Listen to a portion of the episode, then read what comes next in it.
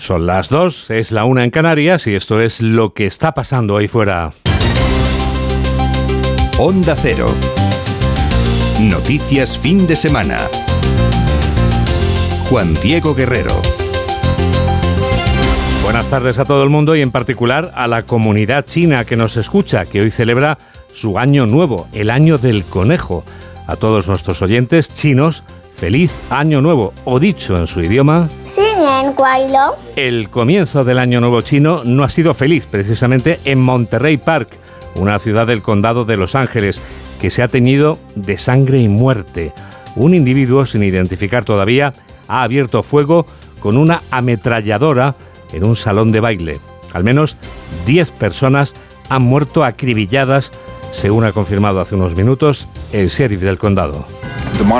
El Departamento de Bomberos y de la Policía de Monterey Park respondió a la escena y trató a los heridos. Se han contabilizado 10 personas fallecidas durante este momento. También hay al menos 10 heridos que han sido transportados a numerosos hospitales en diversas condiciones, desde un estado estable hasta un estado crítico. Enseguida conectamos con nuestro corresponsal en Norteamérica, donde ahora está amaneciendo y donde un tiroteo vuelve a sembrar el pánico. Pero antes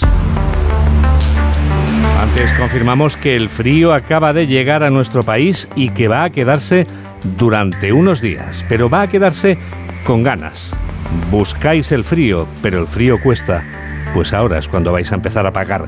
Con congelación, porque Mamen Rodríguez Sastre, vamos a congelarnos. No vamos a dejar de tiritar. Llegan los días más crudos de lo que llevamos de invierno, tanto de día como de noche. Y fíjate que hablamos, y es raro, de temperaturas más bajas de lo normal para esta época. Si has oído bien, más bajas, tendremos entre 1 y 3 grados por debajo de la media. El lunes el termómetro sigue en descenso. El martes precipitará algo en el norte y en Baleares y las temperaturas tocarán fondo. El miércoles recuperaremos 2 o 3 grados y el Mediterráneo volverá a ver los 15. España tirita esta semana, mucho frío el que tenemos por delante, frío con sol que no calentará y con mucho viento. Veremos, Juan Diego, si se supera la mínima fría del invierno que hemos tenido hoy. Ha bajado el termómetro hasta los 15,9 grados negativos en Cap de Vaqueira, en Lleida. Ha ocurrido a las 8:20 de la mañana. Y en este día tan frío que acaba de escribirnos Mamen, el hombre que quiere gobernar España y desalojar de la Moncloa a Pedro Sánchez, acaba de calentar motores en esta eterna campaña electoral en que vivimos. Onda Cero. Noticias fin de semana. El líder del Partido Popular responde al desdén con el que trataba ayer el presidente del gobierno a las decenas de miles de manifestantes de la Cibeles. Alberto Núñez Feijóo ve perdido a Pedro Sánchez cuando le escucha comparar a los manifestantes que piden la independencia de Cataluña con los manifestantes que piden respeto a la Constitución. El presidente del PP acaba de clausurar el acto de presentación de sus candidatos a las alcaldías de capitales de provincia y lo ha hecho en el Teatro EDP Gran Vía de Madrid. Ahí está José Ramón Arias. Candidatos a los que Feijóo ha urgido devolver la ilusión, la convivencia y la credibilidad a los ciudadanos de nuestro país que quieren otra forma de hacer política sin divisiones ni exclusiones, como por ejemplo ha hecho el presidente del gobierno comparando ayer la concentración de Madrid en defensa del Estado de Derecho con la manifestación independentista del pasado jueves en Barcelona. Porque volver otra vez a comparar una manifestación en favor de la Constitución con una manifestación en contra de la Constitución es estar un poco perdido, ¿no? Yo creo que debería de tener un poco más de contacto con la realidad. El presidente de los populares ha pedido a sus candidatos a las alcaldías de España que salgan a ganar, que frente a la chequera de Sánchez propongan ideas, frente al control de las instituciones propongan principios, que salgan a defender en la calle la convivencia, algo que ya no puede hacer Pedro Sánchez. Cuando por la mañana te das cuenta que no entiendes lo que está pasando en tu país, es el momento de abandonar la política. Por eso Sánchez no puede salir a la calle. ¿Sabéis por qué? Porque la calle ha abandonado a Sánchez. Y por tanto, es el momento de coger el relevo de la calle.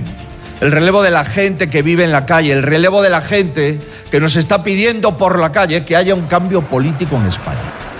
El líder popular ha asegurado que revertirá desde las urnas, haciendo solo lo que propone, todos los desmanes del sanchismo. Feijóo, por cierto, ha tenido un guiño muy especial hacia dos alcaldes en este acto, el de Madrid y el de Málaga. Desde el Teatro EDP Gran Vía de Madrid ha informado en directo José Ramón Arias.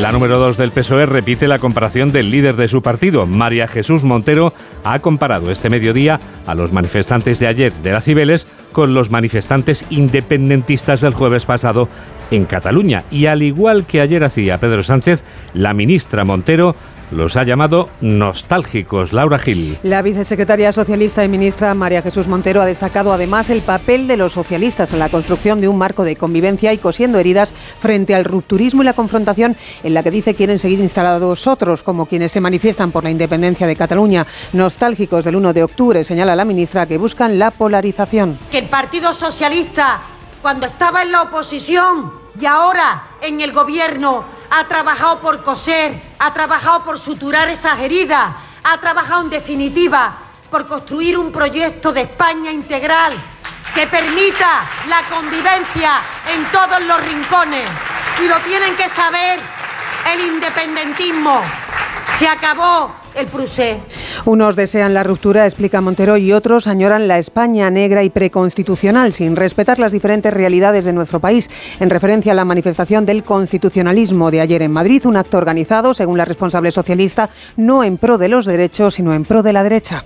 Tenemos en Madrid, en el día de ayer, a los otros, a los que les interesa lo mismo, la confrontación y, en definitiva, el enfrentamiento. Y en el día de ayer no hubo una manifestación en pro de los derechos. Hubo una manifestación en pro de la derecha, en la que se juntaba Vox, el Partido Popular. Montero, que intervenía este domingo en Córdoba en el acto de presentación del candidato socialista a esa ciudad, Antonio Hurtado, ha reprochado al líder del PP, Feijóo, que solo hable de llegar al poder y no mencione la palabra gobierno, olvidando presentar un gran proyecto de país. Todo, remarca, en un ambiente de mucho ruido en el que, pese a ello, siguen trabajando como el primer día, recalca, el PSOE y el gobierno de la gente que representa el Ejecutivo de Pedro Sánchez. Pedro Sánchez, precisamente, es el destinatario del mensaje de quienes se han manifestado este mediodía en la Plaza Sant Jaume de Barcelona. Mírala cara a cara, que es la segunda manifestación contra el gobierno en 2 días. El escenario de la protesta ha sido muy llamativo porque es la plaza barcelonesa en la que se encuentra la sede del gobierno autonómico, que está en manos de Esquerra, y los manifestantes han mostrado su oposición a medidas como los acuerdos de Sánchez con Esquerra, del que se benefician mutuamente. Onda Cero Barcelona, Lola Surribas.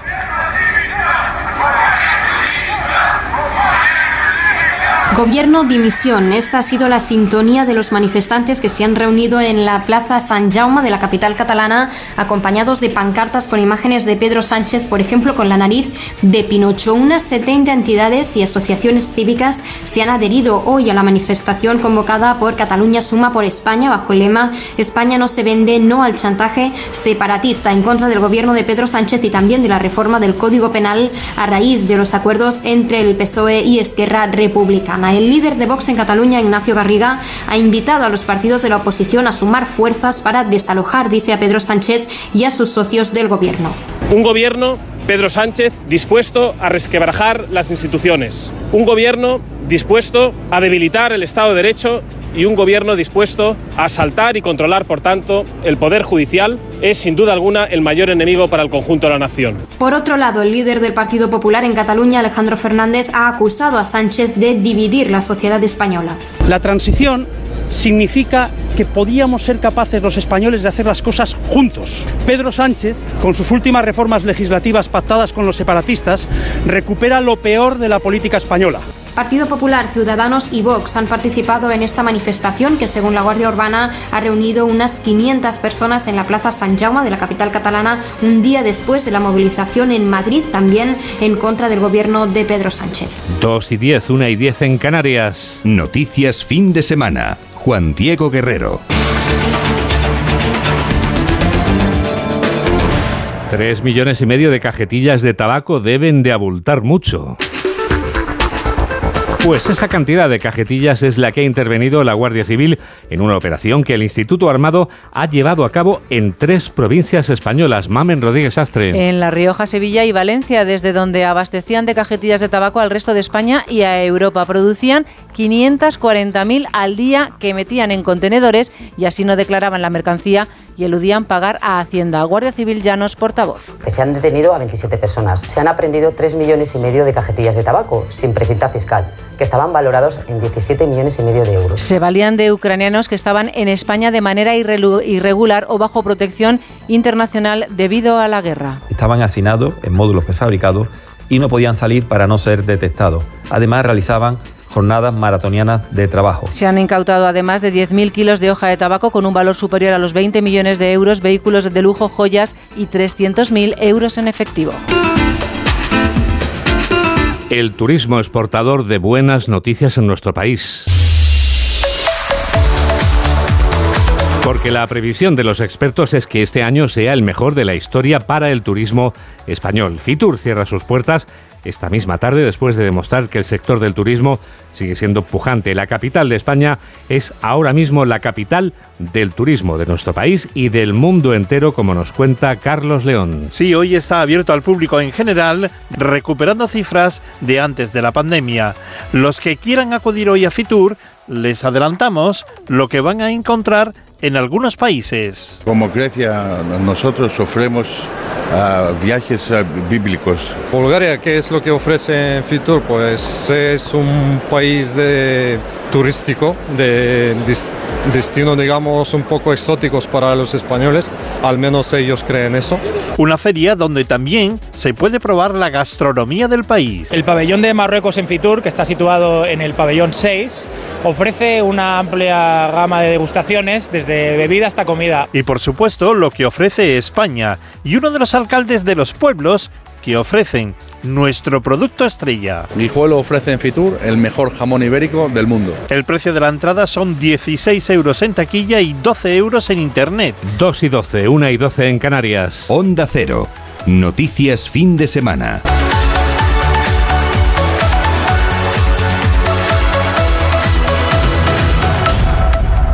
Llega el Minuto Económico. Hoy Ignacio Rodríguez Burgos nos explica en un minuto qué tiene que ver la inflación con una partida de petanca. El mundo está cambiando ante nuestros ojos a tal velocidad que cuesta saber hacia dónde va. Y eso que en Davos la presidenta del Banco Central Europeo, Christine Lagarde, afirmó que ella no iba a cambiar de rumbo ni de política para domesticar a la inflación. Es decir, algo tenemos claro, seguirán subiendo los tipos de interés y los precios, verdadero azote de las familias. La inflación estará de ocupa en nuestras casas durante más tiempo del deseado. Pero su compañera Cristina Georgieva, la directora del Fondo Monetario Internacional, advierte de que la cosa no está tan mal como se preveía, pero tampoco tan bien como se desea. Vamos, que no sabe hacia de dónde tirar y por eso reclama realismo. China elimina su política de COVID cero y sus medios de transporte se abarrotan con el primer año nuevo sin restricciones en mucho tiempo. Al ver las imágenes cuesta creer que China ha reducido su población y que crece al menor ritmo económico desde 1976. Los enfrentamientos comerciales entre China y Estados Unidos, pero también con Europa, ganarán protagonismo. Es la fragmentación de la globalización con los efectos crecientes de la guerra en Ucrania. Por ejemplo, de nuevo se encarece el petróleo y los carburantes. A la vez, también preocupa el aumento constante de la deuda pública. En el caso de España, esta semana hemos conocido que la Seguridad Social supera por primera vez los 100.000 millones de euros. El futuro de las pensiones va más allá de la petanca, ya sea en la España de Sánchez o en la Francia de Macron. Este domingo es el primer día del año del conejo.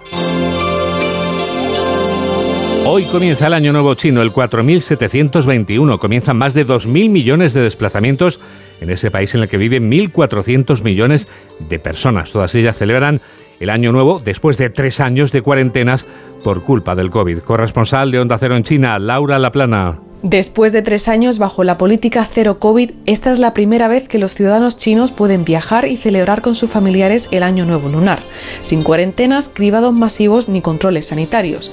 Durante toda esta semana, las estaciones de trenes de las grandes ciudades se han visto abarrotadas. Se estima que se realizarán más de 2.000 millones de desplazamientos en todo el país durante el periodo festivo, que se prolonga hasta el 15 de febrero. Las autoridades sanitarias han admitido que pueden incrementar las infecciones en algunas zonas tras el Año Nuevo Lunar, aunque rechazan la posibilidad de que surja una nueva oleada en todo el país. Si bien las urbes ya han pasado su pico de contagios, la preocupación de los expertos está ahora en las zonas rurales, a las que muchas personas regresan estos días. Allí los recursos médicos son escasos y viven personas que no se han vacunado con dosis de refuerzo. El comienzo del Año Nuevo chino se ha teñido de sangre y muerte en Monterey, una ciudad del condado de Los Ángeles. Un individuo sin identificar abría fuego con una ametralladora y al menos 10 personas han muerto acribilladas en el tiroteo. Corresponsal de Onda Cero en Norteamérica, Agustín Alcalá. El tiroteo se produjo en el interior de un salón de baile de Monterey Park sobre las 10:30 de la noche hora local, según testigos y fuentes de la policía, que busca al autor de los disparos. El portavoz del departamento del sheriff de Los Ángeles, el capitán Andrew Myers, ha informado del número de muertos y heridos. El departamento de bomberos acudió al lugar para ocuparse de los heridos. Hay 10 muertos y otras 10 personas han sido trasladadas a varios hospitales de la zona. Monterey Park es una localidad a unos 16 kilómetros de Los Ángeles, de unos 60.000 habitantes, de los que el 65% son de ascendencia asiática. El tiroteo comenzó poco después del término de las celebraciones del Día Lunar Chino y la zona donde estaba el salón de baile seguía todavía llena de gente. Según varios testigos, el autor de los disparos tenía un arma semiautomática y le dio tiempo a cargar varias veces y disparar indiscriminadamente contra sus víctimas. Enseguida les vamos a dar la vuelta al mundo en 80 segundos para deleite de nuestros oyentes que nos siguen desde cualquier nación del planeta, por ejemplo, Grecia. En Grecia escuchamos noticias fin de semana con Juan Diego Guerrero. Ακούμε στην Ελλάδα κάθε Σαββατοκύριακο τα νέα με τον Juan Diego Guerrero. ¿Sabes una cosa? ¡Cuenta, cuenta! Cuenta 10. ¿Qué? Pues eso, que con el programa Mi BP ahorras 10 céntimos por litro en todos tus repostajes y disfrutas de muchas más ventajas cada vez que utilizas tu tarjeta Mi BP. ¡Anda! No, anda no, en coche. Ya sabes, cuenta con nosotros. Cuenta con 10 céntimos por litro. Consulta condiciones en mibp.es. ¿Cansado de estar cansado? Revital te puede ayudar. Revital con jalea real y vitamina C ayuda a disminuir el cansancio. Recuerda, energía, Revital. Consulta a su farmacéutico o dietista.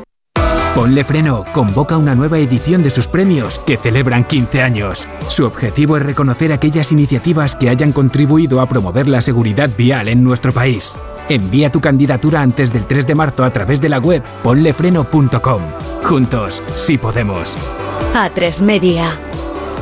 Con las lentillas, el polvo, los ordenadores, notamos los ojos secos, nos pican. La solución es Devisión Lágrimas. Devisión alivia la irritación y sequedad ocular. Devisión Lágrimas. Este producto cumple con la normativa vigente de producto sanitario.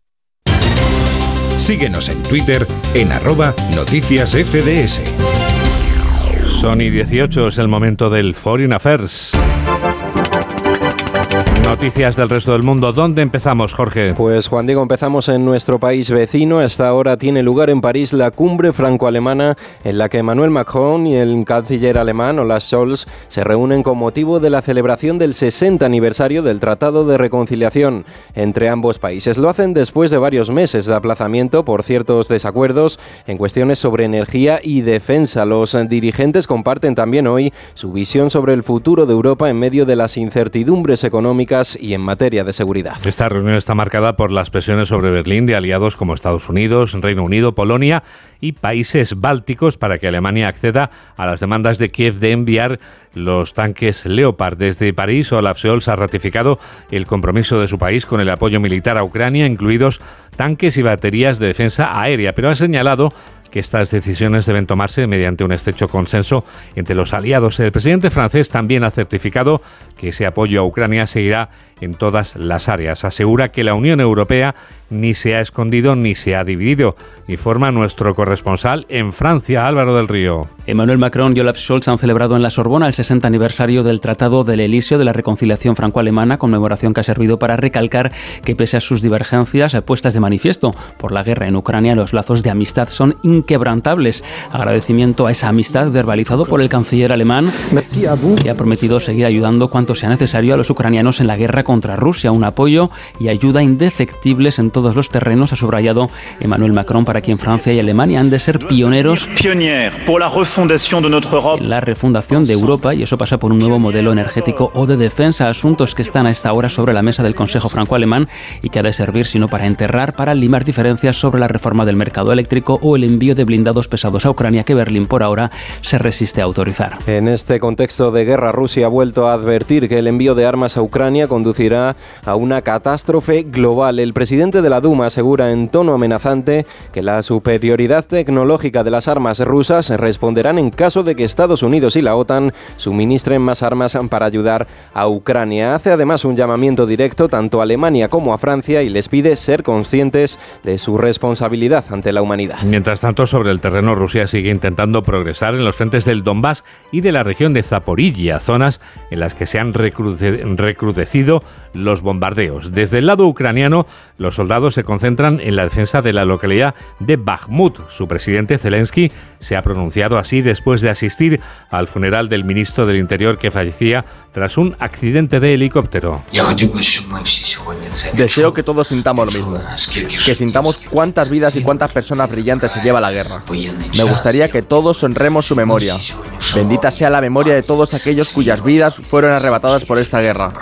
Bendita sea la memoria de todos los que dieron su vida por Ucrania. Estamos haciendo todo lo posible para expulsar esta guerra de nuestra tierra.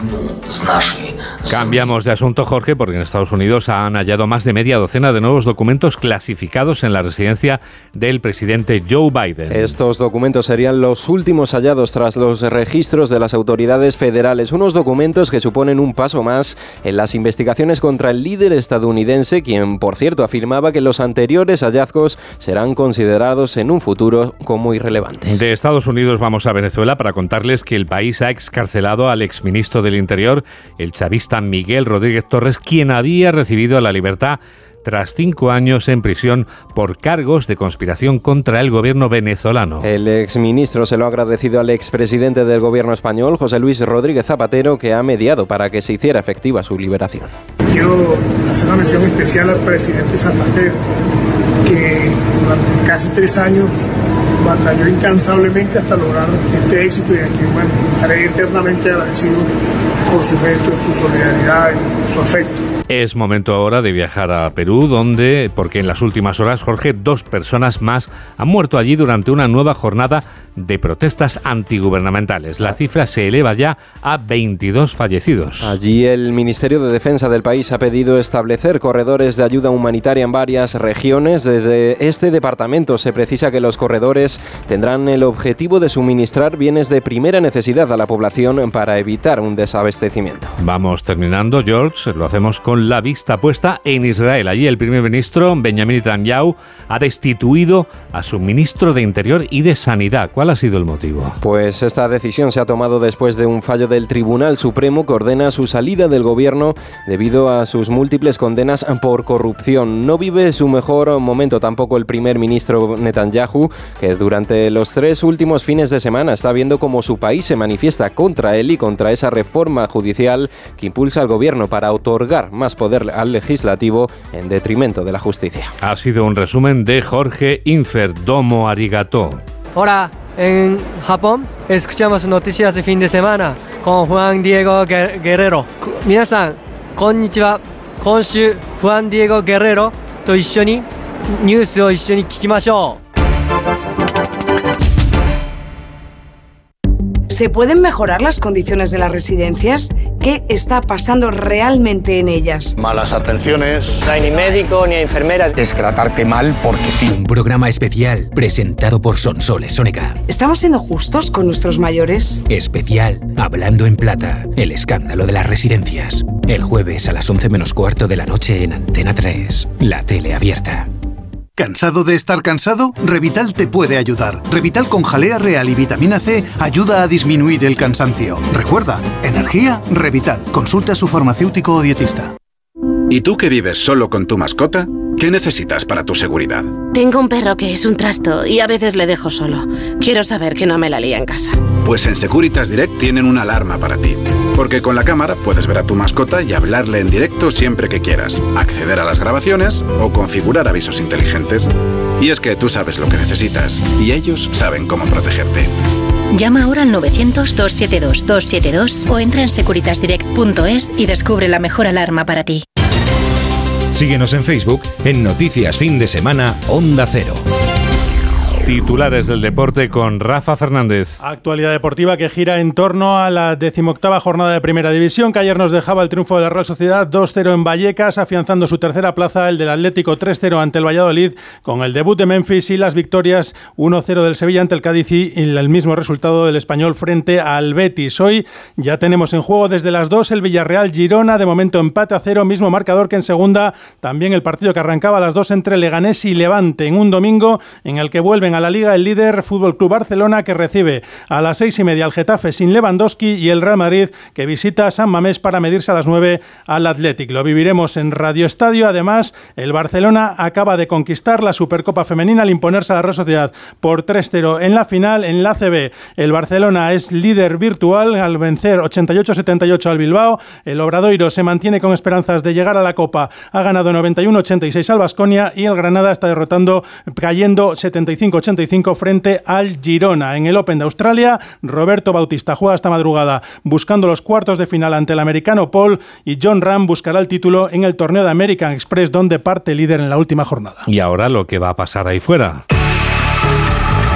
Yolanda Viladecans nos avanza algunas de las noticias de la semana que viene, las noticias del futuro. Pues mira, empiezo con una importante reunión mañana lunes en Bruselas, donde los ministros de Exteriores de la Unión esperan aprobar más fondos, 500 millones de euros para suministrar armamento a Ucrania. El martes se cumplen 11 meses desde el inicio de la guerra. Lunes con mucha actividad parlamentaria, porque el Congreso debate las peticiones del PP para citar a comparecer este mes a tres vicepresidentas, Nadia Calviño, Yolanda Díaz y Teresa Rivera, para que den explicaciones sobre distintos temas que llevan sus gabinetes: la ley del solo es sí, los asesinatos machistas y también la cumbre bilateral con Marruecos. La petición cae sobre 5 ministros. Además, el miércoles se abre una huelga de inspectores de trabajo ante el incumplimiento del acuerdo de 2021 con el Gobierno, en el que se pactó un refuerzo de plantilla. El jueves conoceremos además la encuesta de población activa del cuarto trimestre. Será el jueves también cuando la presidenta del Parlamento Europeo, Roberta Metsola, visite España. Va a recibir un premio y se reunirá con el rey y con el presidente Sánchez. Y en nuestros días mundiales, mira, JD... Cuéntanos. Mira, te cuento. Para lo que queda de hoy tienes que buscar un pantalón de chándal. No sé por qué has venido con vaqueros. Sí. Vete a por un pantalón del chándal, porque hoy es el Día Internacional del Pantalón del Chándal. Increíble. ¿Has visto? El miércoles, el Día del Café Irlandés. Me encanta. Y el viernes te va a encantar también, y si vienes prontito te invito, es el Día Mundial de la Tarta de Chocolate. Hombre, ya sabes que siempre te tomo la palabra con la tarta y con el donut. Y lo sabes. De chocolate. De chocolate. Mamen Rodríguez Sastre es quien produce y Jorge Zamorano es quien realiza este programa de noticias que emitimos aquí en Onda Cero, en la radio. Ya sabes que nuestra web es muy sencilla de recordar. Nuestra web es ondacero.es. ¿Cómo pasa el tiempo, eh? Nos despedimos con la voz, y con eso está todo dicho. Pero no está cantado. Por eso escuchamos cantar ahora a Frank Sinatra con la canción que siempre suena en Times Square cuando la bola señala el comienzo del año nuevo. Aprovechando que muchos millones de terrícolas celebran hoy su nuevo año, nosotros compartimos esta canción monumental dedicada a Nueva York. New York, New York. Quiero despertar en una ciudad que nunca duerme. Gracias por estar a ese lado de la radio y que la radio te acompañe. Adiós.